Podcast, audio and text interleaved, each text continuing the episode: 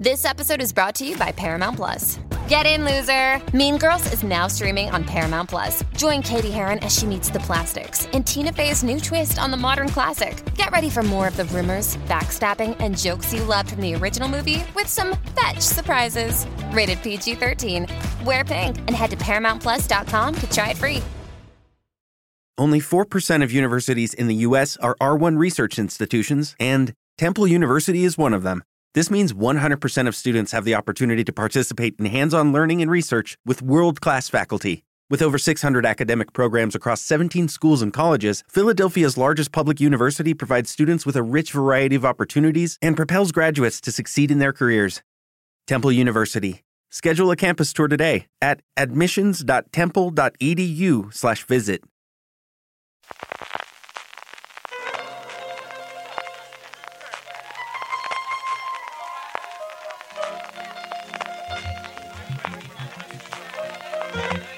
Estás escuchando Fuera de Series con CJ Navas.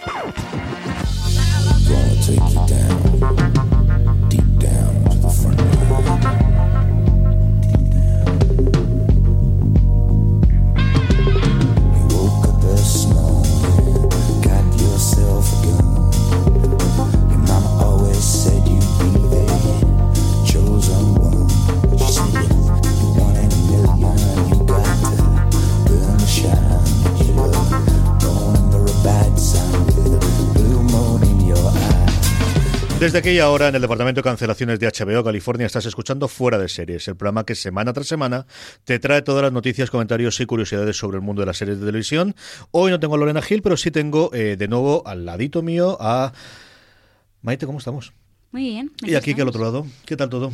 Vivo, que ya no. Con un montón de papeles os veo, con un montón de móviles y de apuntes y de cosas de estas.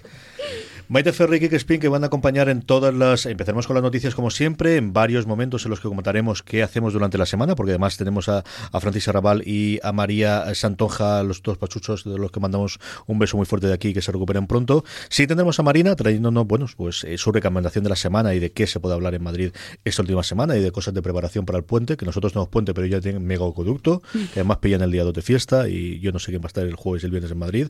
Maricho nos traerá una serie de la que yo recuerdo a mi padre hablar hace un par de años ya en fuera de series, que es el Gómez Samurai.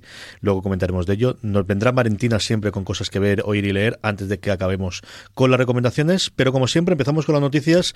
Maite, noticias que hemos dado durante esta semana en fuera de series. Vale, vamos a ver. Eh, empezamos por Utopía, que ha dado Ujú. que hablar, porque volverá en una versión americana para Amazon. Y esta yo recuerdo, como poníamos el subtitular, que en su momento, cuando fue una serie conocida, yo recuerdo el revuelo que se montó, especialmente con el primer episodio, que era un grandísimo primer episodio. Una... Luego yo creo que flojeaba bastante la primera temporada y no puedo decir nada de la segunda porque ahí me lo, de, lo dejé y no vi absolutamente nada.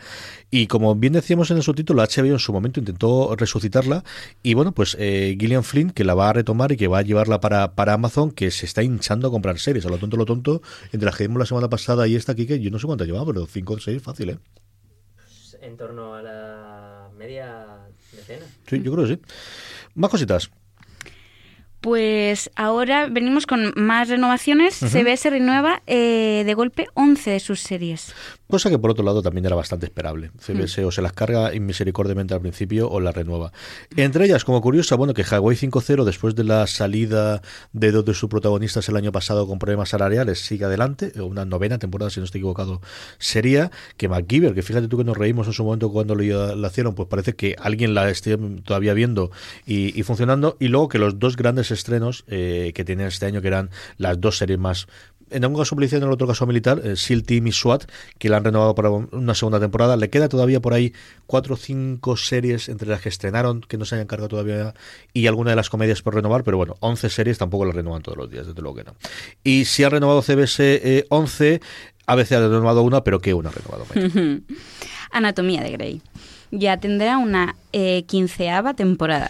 15 temporadas a lo tonto, a lo tonto vamos a tener. Eh, era un secreto relativamente a voces, porque Ellen Pompeo eh, había renovado, Meredith Grey en la serie había renovado al menos por dos años el contrato que tenía directamente con la, con la ABC, así que era lógico que, que se renovase la, la, serie. Con esto va a igualar, al menos en cuanto a número de temporadas, no sabré deciros si con episodios, porque no recuerdo cómo estaría la cosa, eh, las temporadas que tuvo Urgencia, que es la serie de hospitales, médicas y como quieras, más longevas, si yo no estoy equivocado, eh, todavía le quedaría alguno para llegar pues a Dragnet, que se fue a 22, creo recordar en su momento, y evidentemente si cuentas animación, pues cuenta las 30 de los Simpsons, ¿no? Pero eh, esta seguro tiene pinta de que al menos una más durará, una serie que no es como la, habitualmente ocurre en estos casos que va de capa caída, sino que se sigue viendo, sigue siendo la segunda serie más vista este año en ABC. Seguimos por Sharp Objects, que deja ver su primer teaser y se anuncia para julio.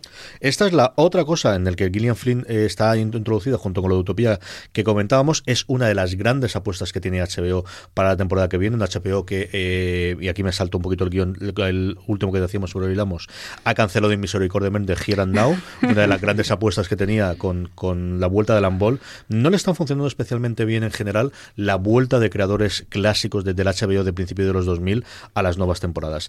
Y esta, bueno, pues a ver qué ocurre con ella, con una Amy Adams eh, protagonizando la serie, y yo creo que es una de las grandes apuestas de lo que tendrá. Cosa curiosa, dábamos la noticia de eh, el primer trailer de Picnic en Hanging Rock y nada, un día después Cosmo confirmó que la traía aquí a España. Sí, y la trae un mes antes que Sharp Objects, en junio. Y eh, como os digo, es una de estas curiosas porque a nosotros el trailer nos llegó por Amazon Prime Video Estados Unidos, quien, eh, quien había comprado los derechos de, la producción, y aquí es Cosmo, del que hemos hablado de alguna de las series que tiene, yo creo que es la gran apuesta que tiene para este verano post eh, Cosmo, esta miniserie de siete episodios de una intriga en 1900, la desaparición de unas chicas que pertenecen a un colegio de señoritas, como se decía en aquella época, protagonizada por Natalie Dormer, que hace un poquito de la, de la guardesa o de la jefa de, del colegio mayor o del colegio este en el que están las niñas, la Natalie Dormen, que bueno, más recientemente hemos visto sobre todo interpretando a Margueris en Juego de Tronos. El tráiler, que nada, era un minutito, tenía muy buena pinta y tenemos muchas ganas de ver. Eh, Fast and Furious va a tener un spin-off animado en Netflix, esto me dejó totalmente roto, Sí, además de que está producida por Vin Diesel. Sí, no, ya puesto a ganar dinero, pues te pones en serio y ya está. Pero un spin-off animado de Fast and Furious, que no digo yo que no funcione, pero esto se parece que, no sé, va a ser una cosa como Cars vitaminado.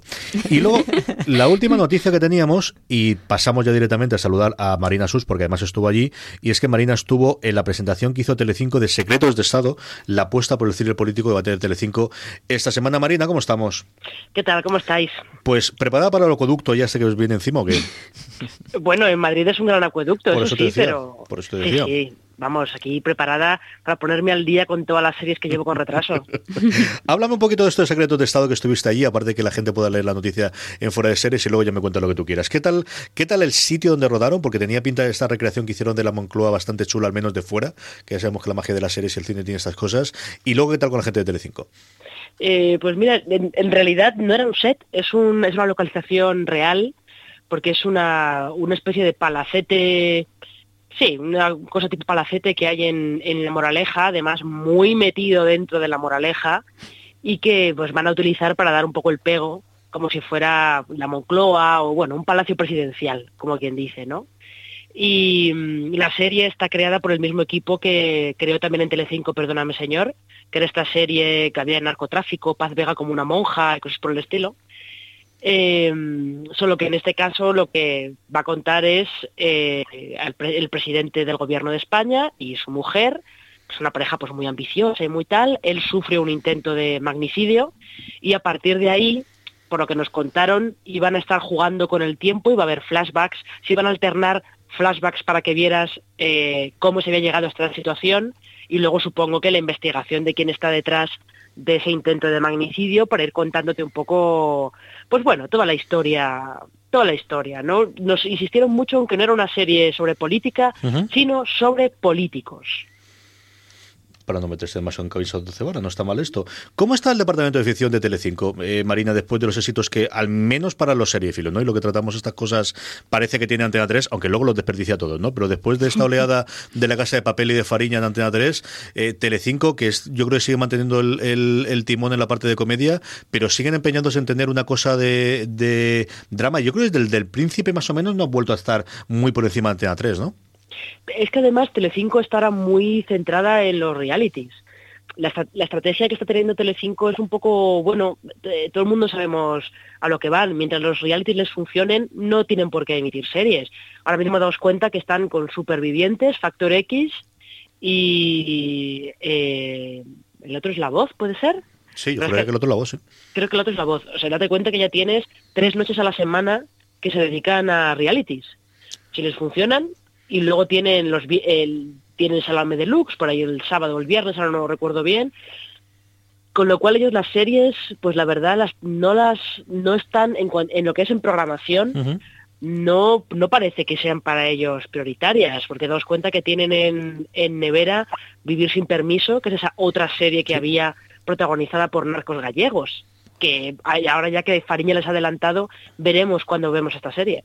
Y yo además, en su momento es de la que más ganas tenía de, de ver, ¿no? Y con Coronado además y estas cosas. Y como decías tú, esa la presentaron yo creo en Vitoria hace como un año, ¿no? No, esta la presentaron en, en un festival que se hace aquí en Madrid, el Ujú. MIM, el MIM Series. Eso es. Eh, aquí se pudo ver el primer episodio y pues lo, por lo que tenía pinta era de, es de drama familiar, ambientado un poco en, en el narcotráfico. No tenía mala pinta, la verdad, y de hecho los creadores son los mismos del Príncipe, del equipo de, de Aitor Gabilondo, y de hecho tiene pinta de que puede funcionar bastante bien, pero ya sabéis, cuando acabe Supervivientes veremos qué pasa. Yo recuerdo además es que esa luego sigue saltando un poquito a la prensa por el hecho de que habían cerrado, un- decían ellos, una había cierta acusación de que habían cerrado cierta parte del hospital, no me acuerdo si era en Vigo, en otro lugar de, de Galicia para poder rodarlo y con movidas por en medio. Eso recuerdo ahora, ahora esto me estaba viniendo a la cabeza. Marina, ¿de qué nos quieres hablar esta semana? Eh, a ver, esta semana hay que hablar claramente de, de Handmaid's Tale, del estreno de la segunda temporada de Handmaid's Tale, eh, que los dos primeros episodios ya están disponibles en HBO España y yo diría que es, con permiso de Westworld, es el gran estreno del mes de abril, claramente. ¿Has visto ya los dos primeros o qué?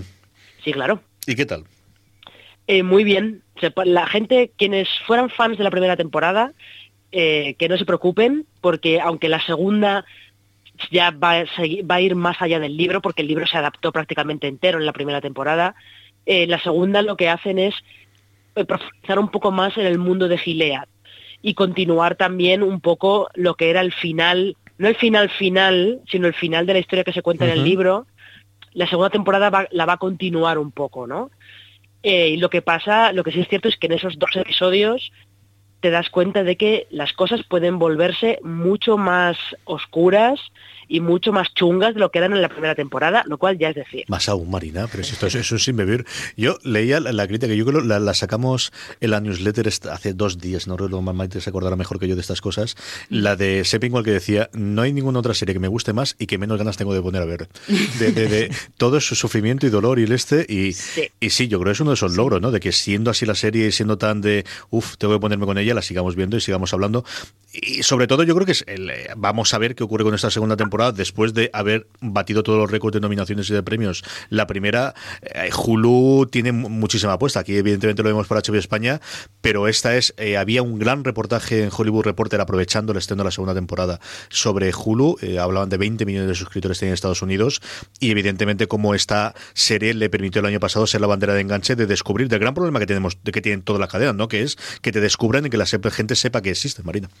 Sí, sobre todo además yo creo que da la sensación como que Hulu en Estados Unidos en los últimos tiempos como es que se ha ido ganando más eh, más repercusión también por las entradas de catálogo que ha ido haciendo, pues porque eh, creo que tú y yo hemos hablado muchas veces de que en Estados Unidos Hulu ha incluido todas urgencias y los críticos estadounidenses el mes pasado estaban obsesionados viendo otra vez urgencias.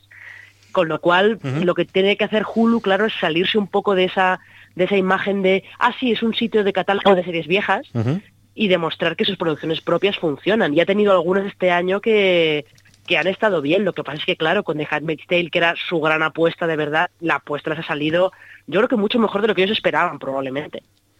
Maite, quería preguntarte un par de cosas. No, eh, con- quería hacer hincapié en todo lo que estás diciendo porque una de las cosas que voy a comentar ahora luego es eh, lo que más ha revolucionado ahora es la, vu- la vuelta de Westworld y la vuelta de Handmaid's Tale. Uno de los comentarios que hemos tenido en Twitter era eh, he visto el primero de la segunda temporada, voy a ver si cojo fuerzas y veo el segundo porque creo que no voy a poder. y, Marina es una profesional, tuviste los dos seguidos, ¿verdad? Yo vi los, no, no vi los dos seguidos, porque yo los, yo los vi con screeners eh, y no nos, no nos pasaron los dos seguidos, nos, pa- nos pasaron con unos días de diferencia. Y tú das gracias por ello, ¿no? Eh, sí, porque es el, el primero tiene una escena en concreto justo al principio del episodio que es bastante durilla, pero es que el segundo tiene dos que son muy durillas. Entonces, bueno, en fin. Kike, ¿alguna cosa por Marina? Pues yo, yo sí que fui valiente, yo me vi la primera temporada en maratón Y la verdad es que ¿Cómo tengo- se notan los jóvenes, Marina? Es una cosa insultante. ¿eh? Hay que ver. Y la verdad es que tengo muchas ganas, pero muchas, muchas, de, de verme la segunda temporada de, de Handmaid's Tale. Y, y he hecho babas cuando pongo el tráiler, estoy babeando así. ¡ah! Porque Homer, la serie, la serie en sí es muy, muy buena. Y el hecho de que te, te atraiga y te, y te expulse todo lo que te están contando, yo creo que es la... No sé, la, la corona que tiene esa, esa serie. Yo creo que visualmente es un rompedora, es que es una cosa espectacular. Es de estas. Yo creo que consigue eso que no hay tantas series y que es muy complicado, que es ves un, un fotograma de la serie y sabes cuál es, Marina. Sí, sí, tienen el, desde luego el, el estilo visual es muy, está muy marcado, es muy bonito, incluso las partes más complicadas o las más difíciles emocionalmente son muy bonitas de ver. O sea, la temporada pasada This episode is brought to you by Paramount Plus. Get in, loser! Mean Girls is now streaming on Paramount Plus. Join Katie Heron as she meets the plastics in Tina Fey's new twist on the modern classic. Get ready for more of the rumors, backstabbing, and jokes you loved from the original movie with some fetch surprises. Rated PG 13. Wear pink and head to ParamountPlus.com to try it free. Todo lo que era la mansión de, del comandante donde vivía eh, Offred, todo aquello parecía un cuadro de Vermeer, era todo precioso. Los juegos de la, de la luz que entraba por las ventanas y todo. Lo que pasa es que yo creo también que lo que pasa con The Handmaid's Tale, que le pasa al, libro de Margaret Atwood, eh, es que sigue siendo muy relevante y no tanto lo que es Gilead, porque Gilead ya sabemos que es una distopía, sino los flashbacks ah, que te van contando cómo se acaba llegando a esa situación. Que tú los ves y es lo mismo que pasa cuando lees el libro, da muy mal rollo porque te presenta actitudes que no están tan lejos, actitudes que tú has podido vivir incluso en, en tu vida diaria. Entonces por eso también se hace, se puede hacer más difícil de ver por eso, porque ves cosas que es como, es que esto no está tan lejos, es que esto está pasando ahora.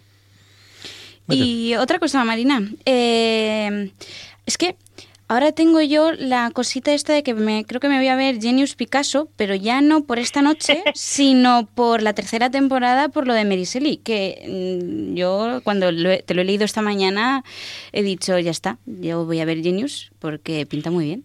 Eh, bueno, a ver, te quiero decir, no tienes por qué verte las dos temporadas anteriores para ver la tercera. Sí, porque cada una va sobre un personaje en concreto, ¿no? Sí, son totalmente independientes, no Mm. tienen nada que ver una con la otra. eh, es que a mí Genius Picasso, lo que es, yo solamente he visto el primer episodio y a mí no me convenció en nada. ¿Pero por nada. Antonio Banderas o por qué? No, no, An- Antonio Banderas está bien, tiene, tiene una papeleta muy complicada, porque lo de Banderas como Picasso es difícil, tiene que interpretar a lo largo de 50 años de su vida, Mm. eh, y luego Banderas tiene mucha tendencia a la sobreactuación, eso es así. No, es que el, tal, la manera que ellos tienen de contar la vida de Picasso es como una especie de Reader's Digest de la vida de Picasso.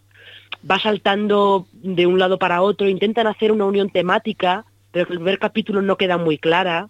Entonces va saltando de su infancia a cuando está, cuando es adulto y está pintando el Guernica, a luego cuando es joven y se va a estudiar pintura a Barcelona, y luego vuelves, vuel- vas otra vez a los años 40 cuando los nazis invaden París y él está allí viviendo en París y tal. Va dando saltos y al final lo que parece es que son como una colección de viñetas sueltas que no tienen ningún tipo de unión, de nexo de unión entre, entre ellos, entre nada.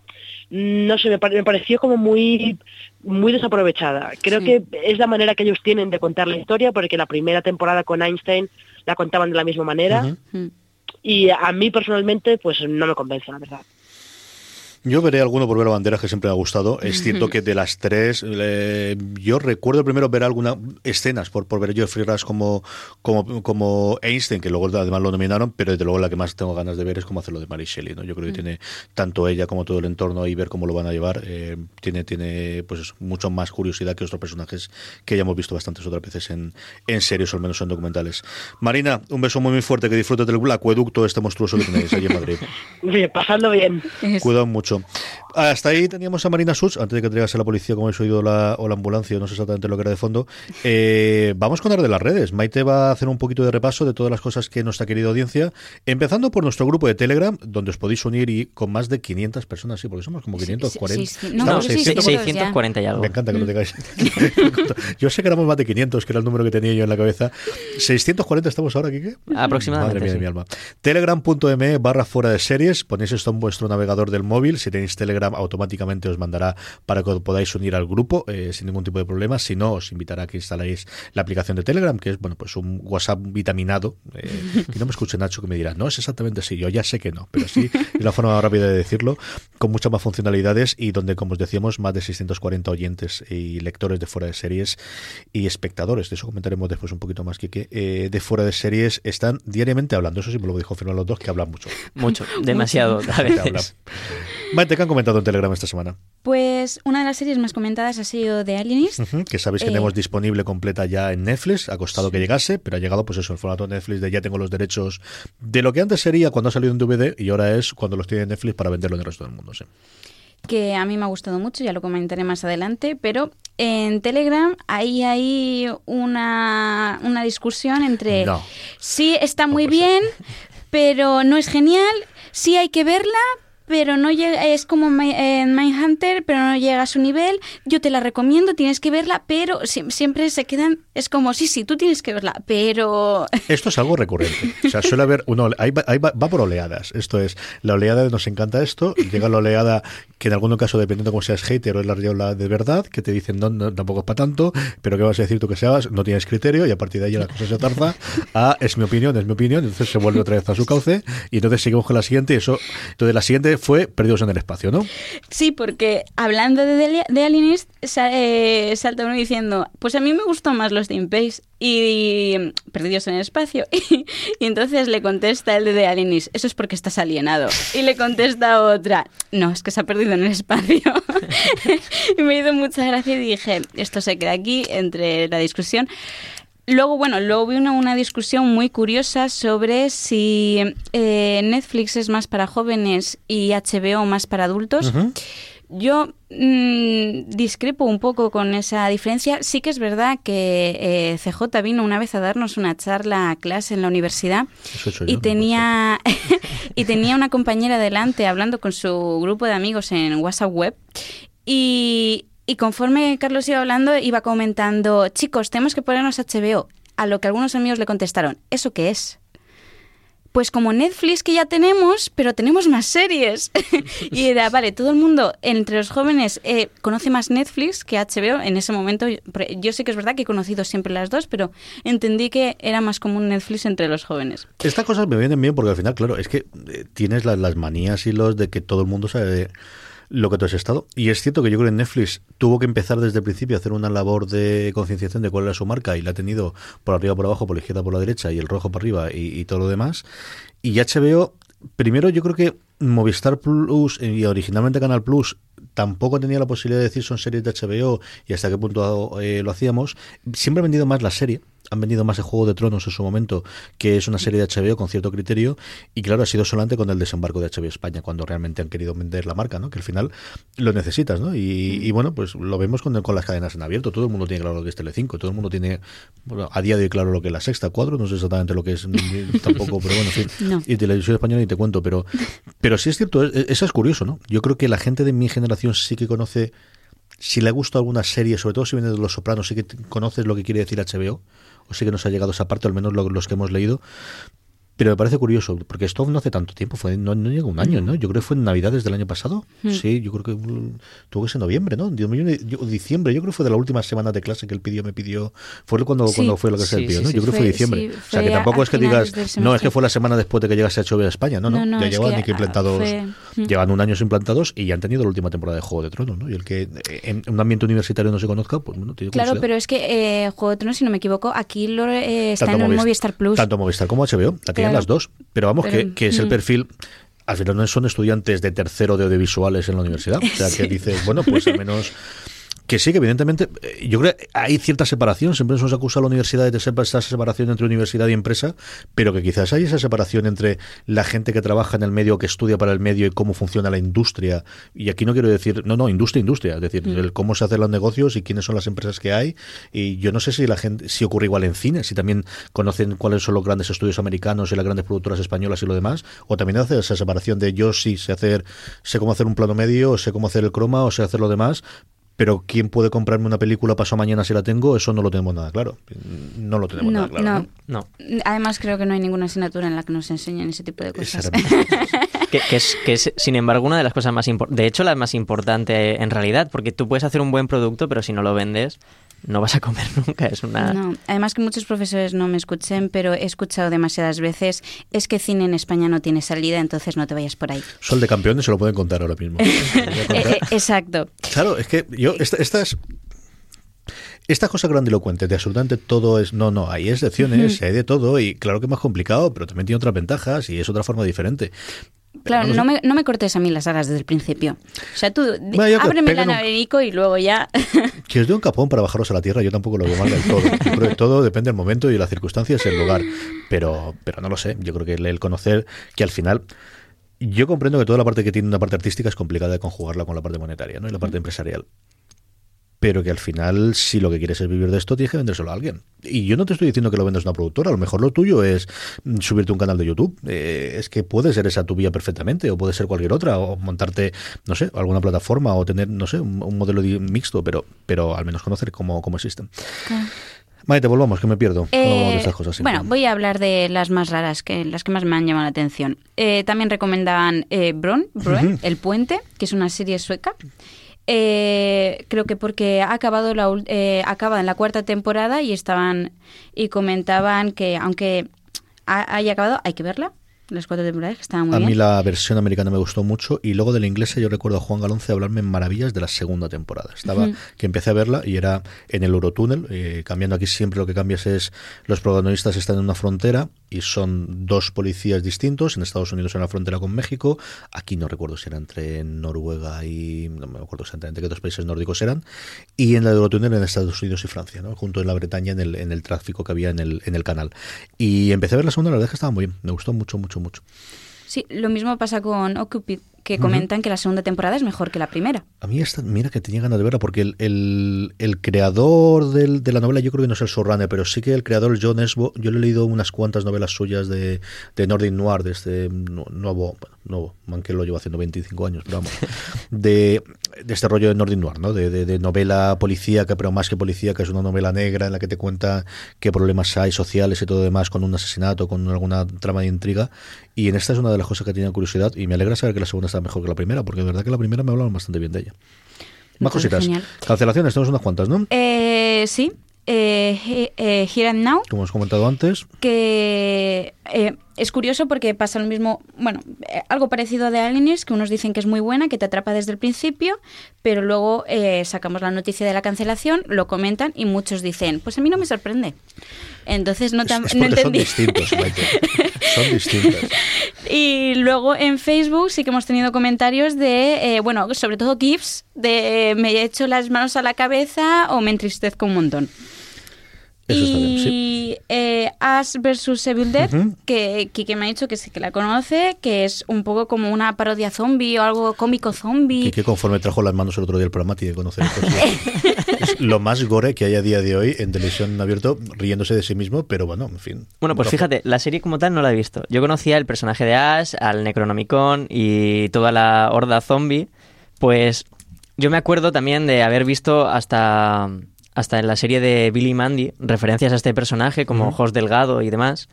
Y me duele que la hayan cancelado aunque no la haya visto porque seguro que tiene que estar muy bien como la Evil Dead anterior y... Este es además es una build de sabemos que eres fan de build si estás viendo esto, así que mm, sin cortarnos un pelo. O sea, es a lo burro, burro, burrísimo. Yo solamente he visto escenas y no recuerdo si en la mitad del primer episodio. A mí Campbell, que el protagonista, es un tío que me cae muy bien de, de- de otras cosas que le he visto, pero yo nunca me ha matado ni el gore ni, ni especialmente este. y Es muy, muy cafre, muy cafre, muy cafre. Pues me lo apunto por aquí, ¿eh? Y luego tenemos Happy, que esta es una de las que tengo pendientes yo de ver algún día de estos. Sí. Que me hace mucha gracia porque el título es Por un unicornio azul que ve a nuestro protagonista, que es un ex policía que se hace sicario. Sí, además está basado en un cómic que no tuvo especial eh, éxito, creo que de Mark Millar, si no estoy equivocado yo, antes de que lo vendiese todos. Y el protagonista, que se me da el nombre ahora de él, es un tío que a mí me cae muy bien. Estuvo en su momento haciendo Ley y Orden, luego hizo un par de comedias, eh, una el- el divertidísimo que hacía de padre, muy estricto y muy rígido, que estaba muy, muy bien. Y aquí hace de pasado de vueltas. eh, aquí la compró Netflix, no recuerdo mal, es donde está ahora disponible Sí. entera. Porque cuando el estreno este lo tenía Sci-Fi el canal americano, y aquí no la llegó a traer Sci-Fi España y la tiene directamente.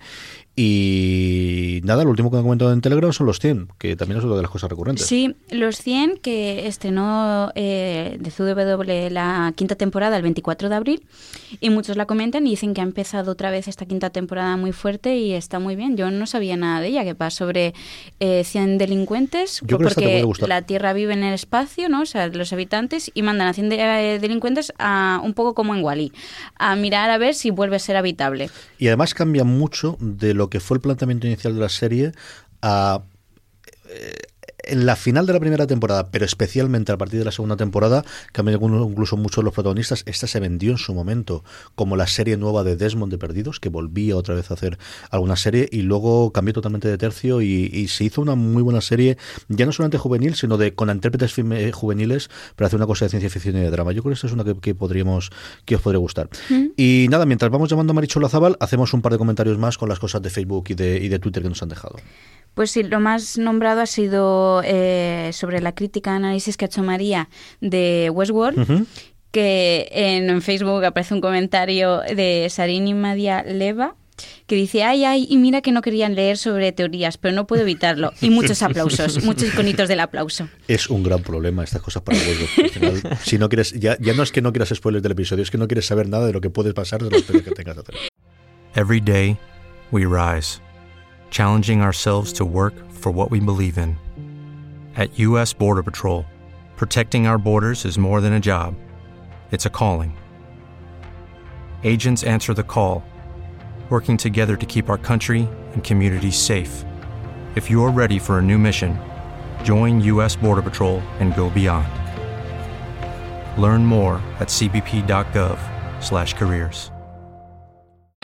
Y en Twitter, sobre lo mismo, eh, pone eh, un chico llamado Nacho, bravo en mayúsculas y muchas os. Me faltan las locuras de Richie Fintano, pero necesitaba que me ordenarais la mente. Un abrazo muy fuerte a Nacho y si no pasa nada, tendremos más cosas en la semana que viene con Richie Fintano, con María hablando de Westworld. Estamos en ello, como decía el clásico, estamos en ello. Eh, Marichu, ¿cómo estamos? Muy buenas. ¿Qué tal, guapísima? Pues muy bien.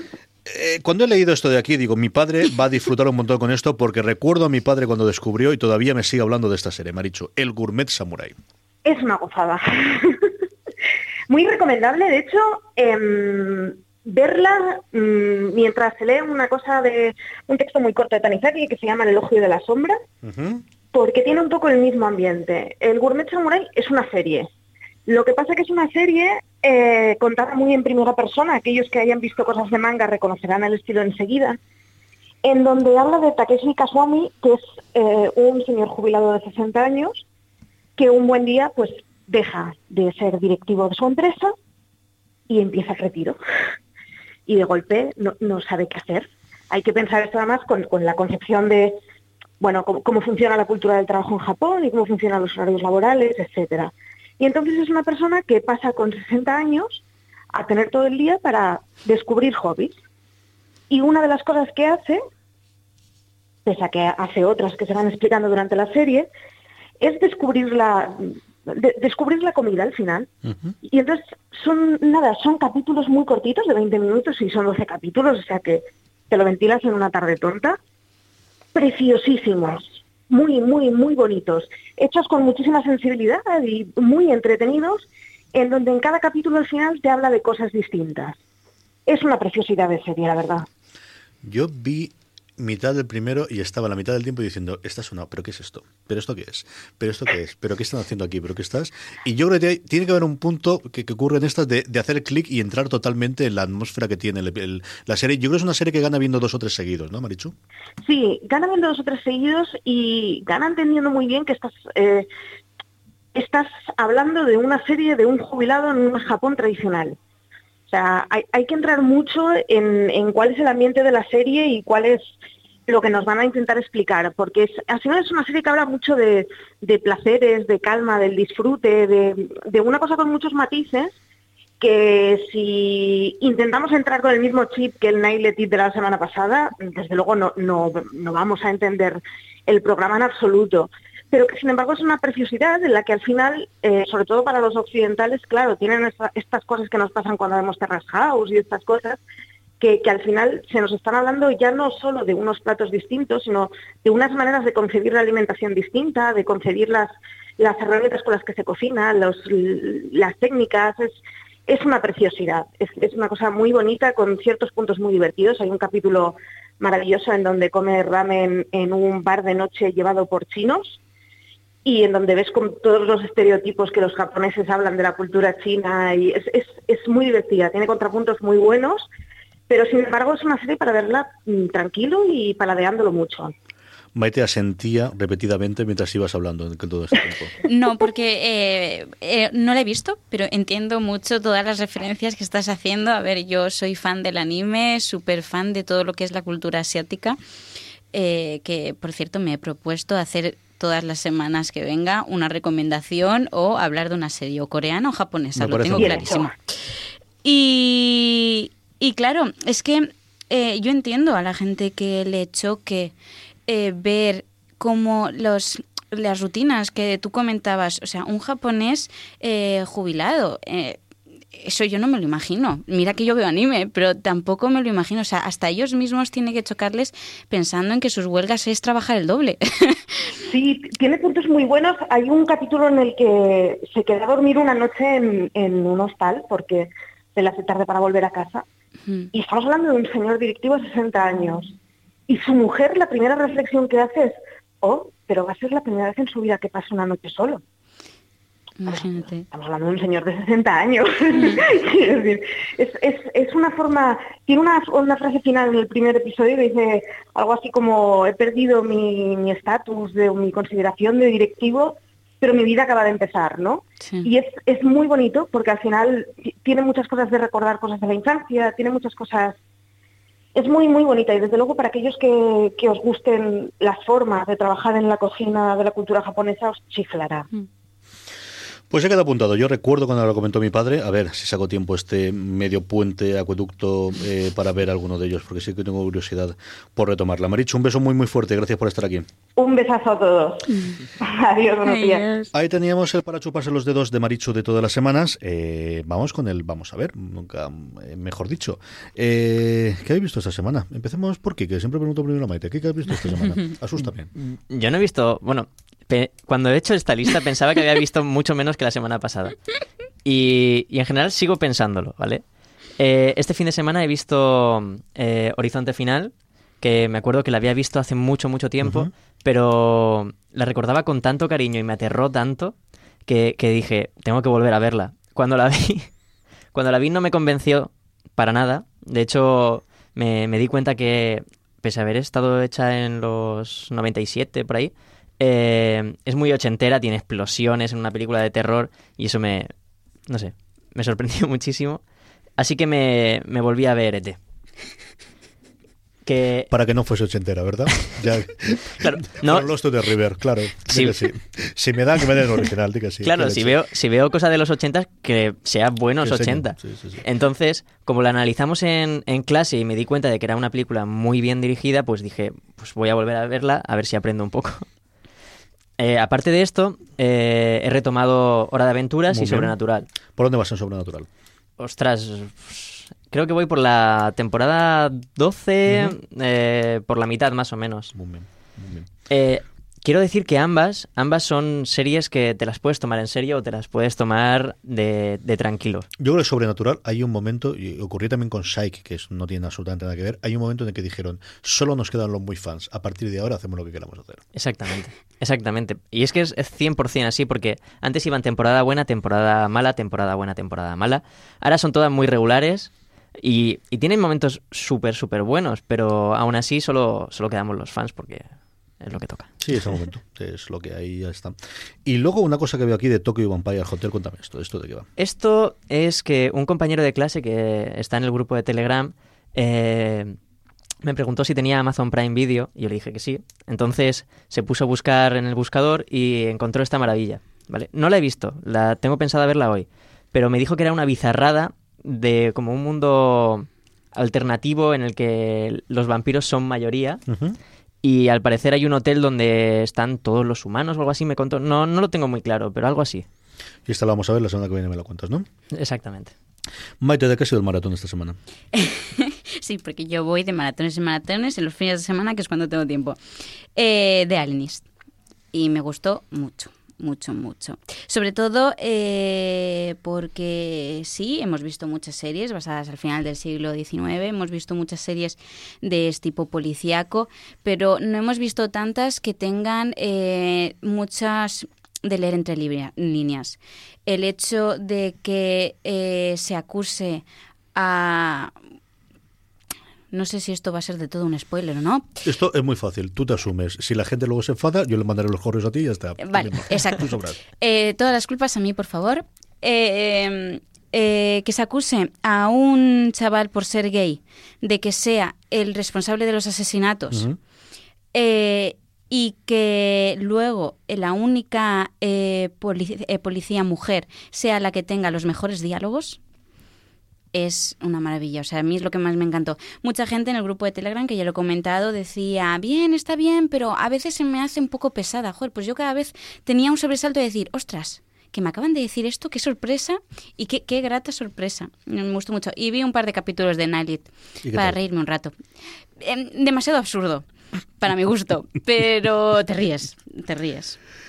Yo he visto Westworld, evidentemente, me falta por vis a vis, me falta todavía a día de hoy por ver eh, eh, The Handmaid's Tale. Eh, acabé Ricky Morty la tercera temporada, la tenía pendiente y era de estas cosas que poco a poco voy viendo y que bien, que cómo mejoró con el tiempo. Yo creo que la primera me gustó y la tercera es una obra maestra. Hoy precisamente salían unas declaraciones, de esta que luego publica cualquier cosa de los creadores de, de Juego de Tronos que ellos comentaban cómo les encantaba, eran muy fans de, Ricky Morty el titular era más o menos como el 99% de las películas tienen menos chicha que cualquiera de los episodios de Ricky Morty en cuanto a tramas y es cierto, ¿no? Tienes ideas totalmente locas, es que hay veces que se pasan y yo tengo que acordarme que no, no son dibujos animados y no pueden estar las niñas viendo según qué cosas y quitarlo cuando están, pero me gustó mucho. Luego los, los programas de HBO de, de fin de semana, el de Wyatt Cenac y el de John Oliver y sobre todo The Good Fight, que se me había quedado pendiente el de la semana pasada y es que sigue siendo una serie sencillamente deliciosa. Cómo logran hacer semana tras semana una gran serie es algo que me sigue fascinando. Qué buena es esta gente, qué bien hacen las cosas, de verdad, qué maravillas de Good Fight. La echaremos de menos cuando no la tengamos.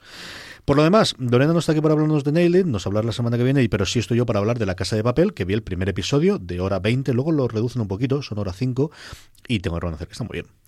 ¿Hay cosas que me tiran en algún momento dado? Sí, yo creo que hay algunas cosas que mm, pegan mucho de, de tópicos, ahí me saca mucho toda la parte de la imprenta y dónde tiene la imprenta, y que sea tan fácil llegar a ella y todo demás, que hay momentos en los que me sacan bastante, pero es cierto que el ritmo y es trepidante, y aunque sea una hora 20, el- yo creo que lo mantienen bastante bien. Y luego, mm, recursos, cosas que más o menos puedes ver, y tienes trazos, pues desde el, eh, yo qué sé, de Batman en la, el Joker, en alguna de las cosas que hacen con los monos y con, y con eh, distintos momentos, pero está muy bien hecha, la verdad es que me gustó, me gustó mucho, mucho, mucho, mucho, mucho, y comprendo el por qué es, es una serie muy para ver en maratón, o sea, es una serie que comprendo que te pida de, si tienes tiempo, quieres saber qué ocurre con el siguiente, quieres saber qué ocurre con el siguiente, y una serie muy para comentar, y una serie muy a recomendar, porque creo que es muy complicado cuando te gusta al menos el primer episodio. Creo que juega muy bien con el recurso de ella de voz en off y de tratar de combinar los distintos momentos. Creo que tiene el momento este, este de Dios de todo le sale bien y todo sale correcto y, y sí, quitando el, el tiroteo que parece que eso se la ha descontrolado, pero al final le echarán balas. Todo lo demás, y sí, queremos esto que era exactamente lo que yo quería, ¿no? Que eso es- son cosas que a mí últimamente ya me rechinan bastante más en los guiones, que cuando empiezas a analizarlo, no, no podías saber eso. Puedes saber muchas otras cosas, pero esta en concreto no. Pero bueno, yo creo que por lo demás, a mí me gustó mucho, de verdad que, que quiero continuarla. De hecho, la paré en un momento cuando vi los primeros 15 minutos porque le dije que yo creo que a Lorena le puede gustar, pero al final entre pitos y flautas dije, bueno, voy a verla porque tengo que comentarla mañana el programa. Y, y yo creo que es una serie que además a ella le puede gustar mucho. La semana que viene lo comentaremos. Deberes, Lorena no está aquí para ponérmelo, así que decidme qué tengo que ver. ¿Os ponéis de acuerdo? Me mandáis uno cada uno, lo que queráis. Maite. Uno cada uno. ¿Vas Venga, a tener va, tiempo para uno cada uno? Sí, porque teóricamente tengo. El lunes quiero venirme a trabajar, que es el día más tranquilo de trabajar en esta santa casa, porque no hay clases y puedo venirme y no hay follón. Pero el martes algo haré y el fin de semana también. Venga, decidme uno y veo. Vale, pues eh, yo te recomiendo un- otra bizarrada como la que ha hablado antes Quique. Se llama Drifters. Vagabundos. Es que es un anime, ¿vale? Es animación japonesa, son 12 episodios de, de unos 25 minutos, pero es que eh, a mí me la recomendaron el año pasado y cuando la vi dije, "Mm, no sé qué he visto, pero esto es horroroso. Eh, resulta, te cuento un poco de qué va. Eh, hay personajes históricos, de todo el mundo. O sea, está Juana de Arco por ahí. Está Juana de Arco por ahí y luego hay otra que se llama Anastasia Romanova. Grigori Rasputino y eh, algunos ingleses, un cartaginés y un romano que están siempre discutiendo, porque resulta que es eh, como un universo paralelo en que los personajes que en algún momento, en alguna guerra, han, eh, han sido importantes, pasan a ese universo paralelo y tienen poderes. Muy bien.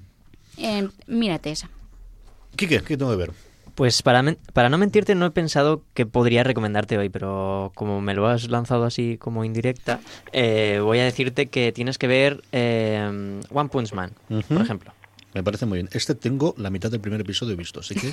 Pues a mí es Ya una... tienes algo adelantado. Sí. A mí es una serie que me hizo reír y llorar más o menos a partes iguales. Yo recuerdo a Roberto Pastor hace dos años, hablando fuera de series, que me lo, me lo comentó.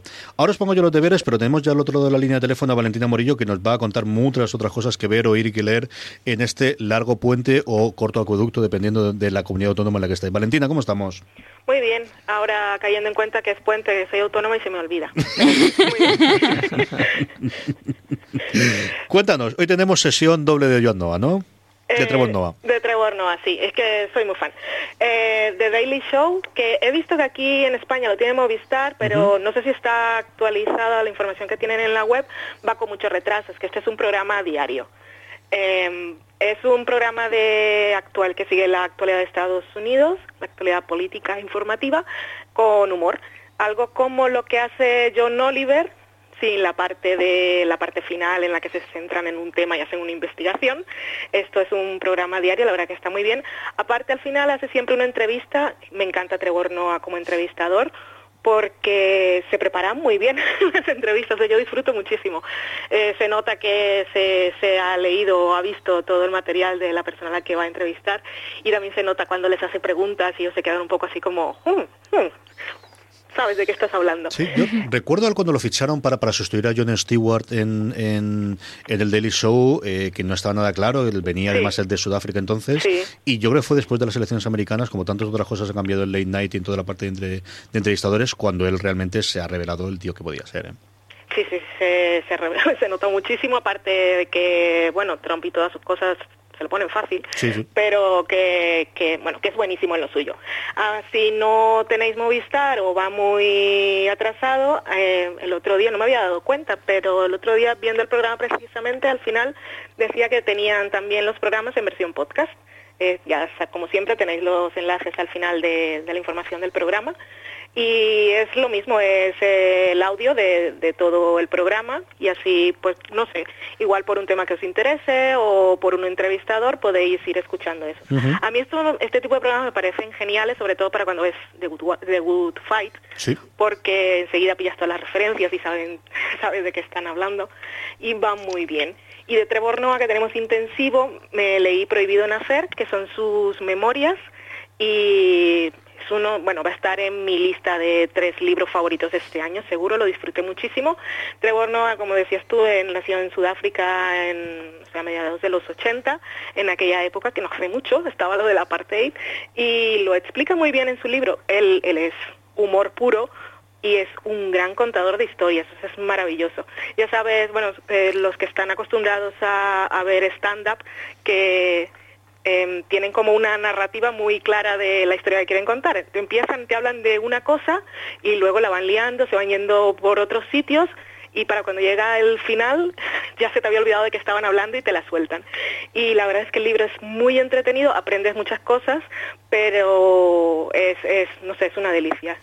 La traducción me parece que está bien, me gustaría leerlo en inglés también. Estoy tan acostumbrada a oírlo hablar que cuando estaba leyendo el libro que lo leí en español, mm, veía que, que habían pillado bien su, su forma de hablar. Ajá. Bueno, me parece que la traducción está bien. Así que recomiendo ese libro. Y lo último es una cosa que me enteré hoy, que es un podcast que acaba de salir sin ningún episodio, solamente lo que sería próximamente, que se llama You Can Make This Up, que es como esto, esto no te lo puedes inventar, que es de Netflix. Así que Netflix, aparte de todo, también se nos mete en los podcasts. Y en este lo que dicen que van a hacer es como un, un detrás de cámaras, en principio de lo que son sus series documentales. El primero será de eh, Wild Wild Country Y, mm, y después, eh, según lo que decía un artículo que vi en Decider, también lo extenderán a series y películas. Así que ahí está. No es la primera vez que hacen podcast. Hicieron uno eh, sobre Wormwood, que os hablé en fuera de series, entre las series documentales. Hicieron un acompañamiento, un- bueno, como un podcast para acompañar la serie que tenía tres episodios, pero ahora van con esto que parece que lo va a englobar todo. Así que ya lo podéis fichar. Sale el primer episodio el próximo miércoles. Yo lo tengo ya desde que he visto esta mañana el, el guion y yo creo que aquí el gran nombre es que tenga Netflix como tal detrás, o sea que ya no es la productora que después Sí. le vende los derechos aquí ni otra cosa, no, no, esto es una cosa oficial que vamos a tener en Netflix de comentario pues de lo que estamos viendo que está surgiendo en la industria, ¿no? Y para eso estamos también nosotros haciendo recados y comentando cosas de los fans ya no solamente quieren ver el producto final, sino que quieren comentar el producto y quieren comentarlo en lugares y quieren comentarlo en tener pues eso, lo que toda la vida ha sido los extras de los DVDs y que ahora es este tipo de, de Sí. comentario adicional, Valentina. Eso que nunca supieron hacer bien en España, de ponernos eh, contenido extra bueno en los DVDs que nos animan a comprarlos, por eso ahora tenemos la oportunidad de hacerlo de otra forma. Así que mira, pues lo, lo- desde luego yo estoy suscrito ya a Netflix, hoy he tenido este y luego el podcast de Dave Chang, mira, eso lo voy a comentar después en las recomendaciones, que tengo un par de, de podcasts para comentar también. Un beso muy fuerte, vale, muchas gracias. Un beso, pues feliz puente. Igualmente, hasta la semana que viene. Chao. Nos habíamos quedado en los deberes de la semana que viene que os tengo que poner yo, así que me toca a mí. Yo creo que Maite tiene que ver los 100, ya que no hemos hablado de ello antes. Y Kike, ¿tú has visto Aníbal? Mm, No. Ala, pues vete Aníbal. Sin más. Es decir, si te ha parecido la parte visual de Handmaid's Tale chula, ya me contarás qué te parece Aníbal. Y quiero que me digas qué te parece el estudio de Aníbal. El lugar donde él, tú ya lo verás. Dices, ¿qué te parece el estudio? Esa es lo que tenemos que tener nosotros del estudio, más o menos es, ya lo verás, cómo funciona la cosa. Eh, vamos a ir con las recomendaciones y despedidas, pero antes Kike va a hacer un poquito de repaso a eh, lo que habitualmente nos hace Francis Arrabal, de comentarnos qué cosas hemos publicado esta semana en Fuera de Series, alguna le hemos ido comentando, Valentina acaba de nombrar hace nada una de las publicaciones que haya hecho. Eh, Tenemos nada, cuatro o cinco cositas que recomendar y que podéis leer ya mismo en fuera de series.com. Sí, bueno, como ha dicho Carlos, hay un par de cositas. Una de las que me han llamado la atención ha sido seis cosas para ver, jugar, escuchar y leer este fin de semana, de- del que me gustaría destacar en realidad tres, ¿vale? Un lugar tranquilo, que es un, un largometraje coescrito, dirigido e interpretado por John Krasinski. Y yo que- me lo guiso, yo me lo como. Sí, sí, además Sí. es el año de Krasinski, tiene esto, se ha casado, si no recuerdo mal fue este al principio de este año cuando se casó con De- Emily Blunt. De y- hecho, creo que, que la, mu- bueno, Sí, sí, sale, sale su mujer también en el... La coprotagonista es Emily Blunt y luego ya está renovado por una segunda temporada lo que va a hacer el, el gordo gordo que es Jack Ryan en, en Amazon, que es una de las grandes apuestas de Amazon, eh, que nos llega tardísimo aquí, nos llegaba como en octubre, ¿no? O sea, el, el- el otoño creo que es lo que teníamos, pero vamos, eh, es Mm. el año de Krasinski, está más claro que el agua. Pues esta, esta película en concreto me llamaba mucho la atención por la, la premisa, que son una especie de seres, no se sabe qué es, que cazan a la gente si hace ruido. Yo cuando vi el tráiler pensaba que era una familia sordomuda, que iba a tener algún problema paranormal. Pero aún así yo creo que va a ser una, una gran película. Y que creo que ha funcionado extraordinariamente bien en Estados Unidos. Yo recuerdo que había funcionado muy bien. Cierto que a partir de la semana que viene solo existe la Guerra del Infinito, ¿no? Pero creo que había estas dos últimas temporadas iba a funcionar muy bien. Bueno, otra, otra recomendación de, de estas es de Fade Out, de Ed, Ed Brubaker y Sam Phillips, que es una novela gráfica sobre, concretamente, lo tengo aquí apuntado... pu, pu, pu, pu, pu. Sí, hacen lo habitual suyo, que es Brubaker escribe, sobre todo cuando lo dibuja Phillips, mucha cosa de, de- de noir y mucha cosa oculta, y siempre con toque oculto, que es lo que habitualmente tiene. Lo tiene Fen Fatal, lo tiene este también. Exactamente, es un thriller eh, basado sobre todo en, en la Guerra Fría y en el, el Comité Antiamericano de los 50. Sí, ellos suelen tocar mucho tema de, de este estilo. Em, este es el tipo de artículos, por cierto, si no lo habéis leído, Marina hace uno de estos todas las semanas, en el que lo solemos colgar jueves o viernes, tenemos las recomendaciones para todo el fin de semana, para cosas para ir al cine, o cosas para leer, o cosas para videojuegos para jugar, como esta que está contando Kike. Bueno, eh, voy a pasar a Fede se opina, que es un... Esto es un caos. Esto cada vez que lo hacemos es un puñetero caos. Hemos encontrado un formato ahora que son distintas opiniones y este en concreto lo hicimos el pasado lunes 23 de abril por, por, por el Día del. Internacional del Libro en el que comentábamos un poquito cuáles eran las adaptaciones que esperábamos para de libros, no para series.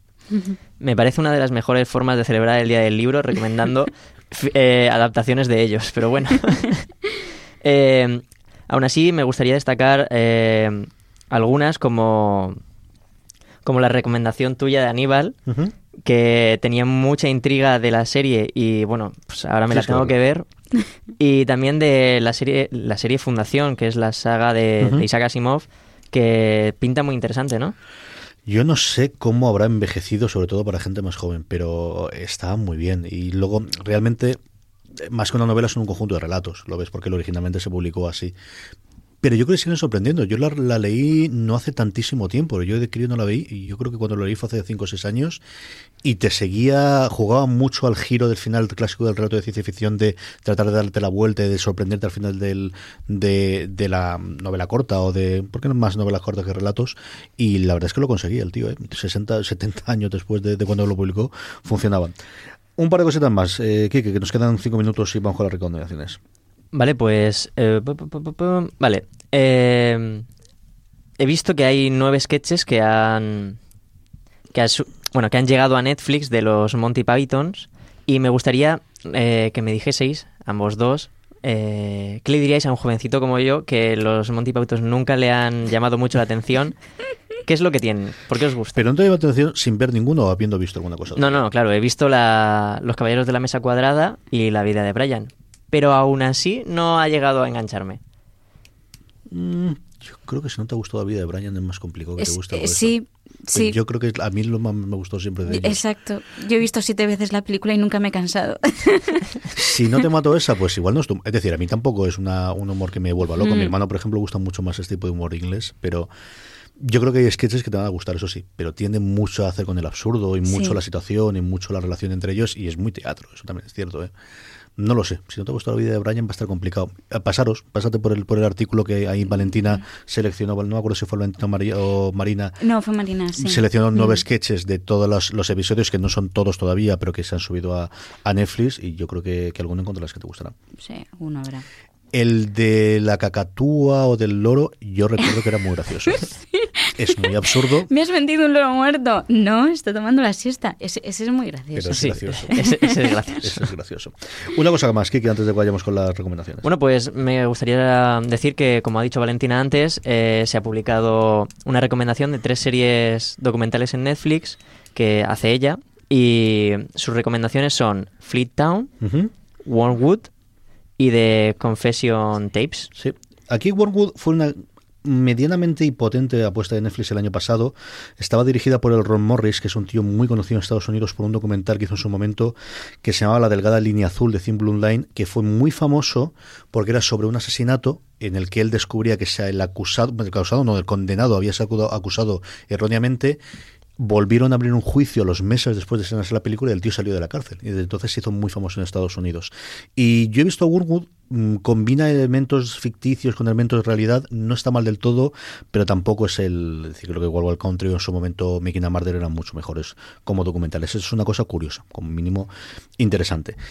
Maite, ¿qué recomendamos esta semana? Que nos quedan nada, un minutito para cada uno. Coreanos. Eh, en Netflix está como Está bien, eso es amor. Es El título eh, original es It's Okay, That's Love. Eh, me gustó mucho, es un- eh, una serie romántica entre una psiquiatra y un no- novelista que tiene muchos problemas en la cabeza. Bueno, los dos tienen muchos problemas en la cabeza. Muy divertida, también un poco oscura, está muy bien. Lo dejo ahí. ¿Qué, qué? ¿Qué recomendamos esta semana?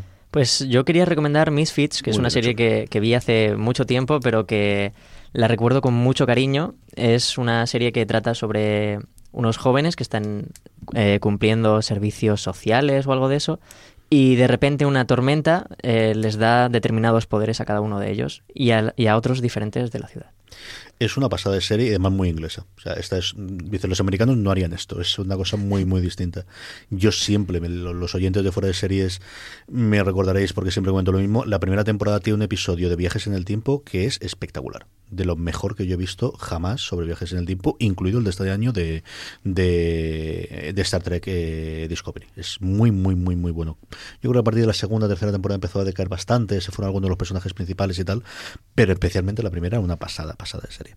Eh, mi recomendación, una de podcast, que me he acordado conforme estaba hablando primero con Marichu y después con Valentina, y es que The Ringer, junto con Mayordomo, ha sacado un podcast con Dave Chang. Dave Chang es un cocinero muy conocido americano, que tuvo los restaurantes Momofuku en Nueva York, que ahora han abierto este precisamente mayordomo en Los Ángeles. Es un programa en el que va a hacer entrevistas, va a hablar de cocina, va a hablar de todo, pero ahora tienen cinco programas grabados, tres antes y dos después de abrir su nuevo restaurante en Los Ángeles, que ha sido un puntazo absoluto. Entonces son programas grabados en el momento junto cuando tienes el agobio de mm, me estoy gastando muchísima pasta aquí si esto no funciona, en distintos momentos de Bill Simmons, el presidente de Rinker, entrevistando a David Chang. The David Chang Show es la recomendación. Y en cuanto a series, el asesinato de Jenny Versace.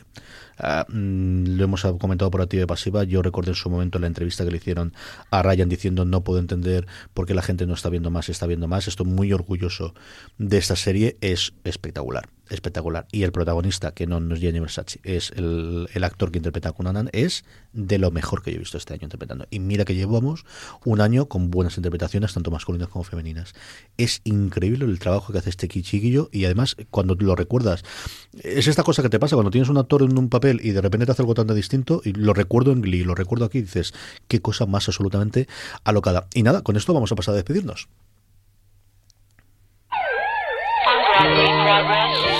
Gracias a Maite por haber estado aquí conmigo, gracias a Kiki por haber estado aquí conmigo. La semana que viene, si no pasa nada, estará Lorena de vuelta también con nosotros. Gracias una semana más a Marina Such, a eh, se me ha ido por Marichu, Hola Zabale, Valentina Morillo por eh, hacer sus secciones aquí en Fuera de Series. Gracias por estar ahí. Pasaros por fuera de series.com, oíros nuestros podcasts y sobre todo, importantísimo, Quique, suscribiros a youtube.com barra fuera de series, que si no pasa nada tendremos noticias y con novedades para la semana que viene, youtube.com barra fuera de series. Gracias, como os decía, por estar ahí y recordad, tened muchísimo cuidado y fuera.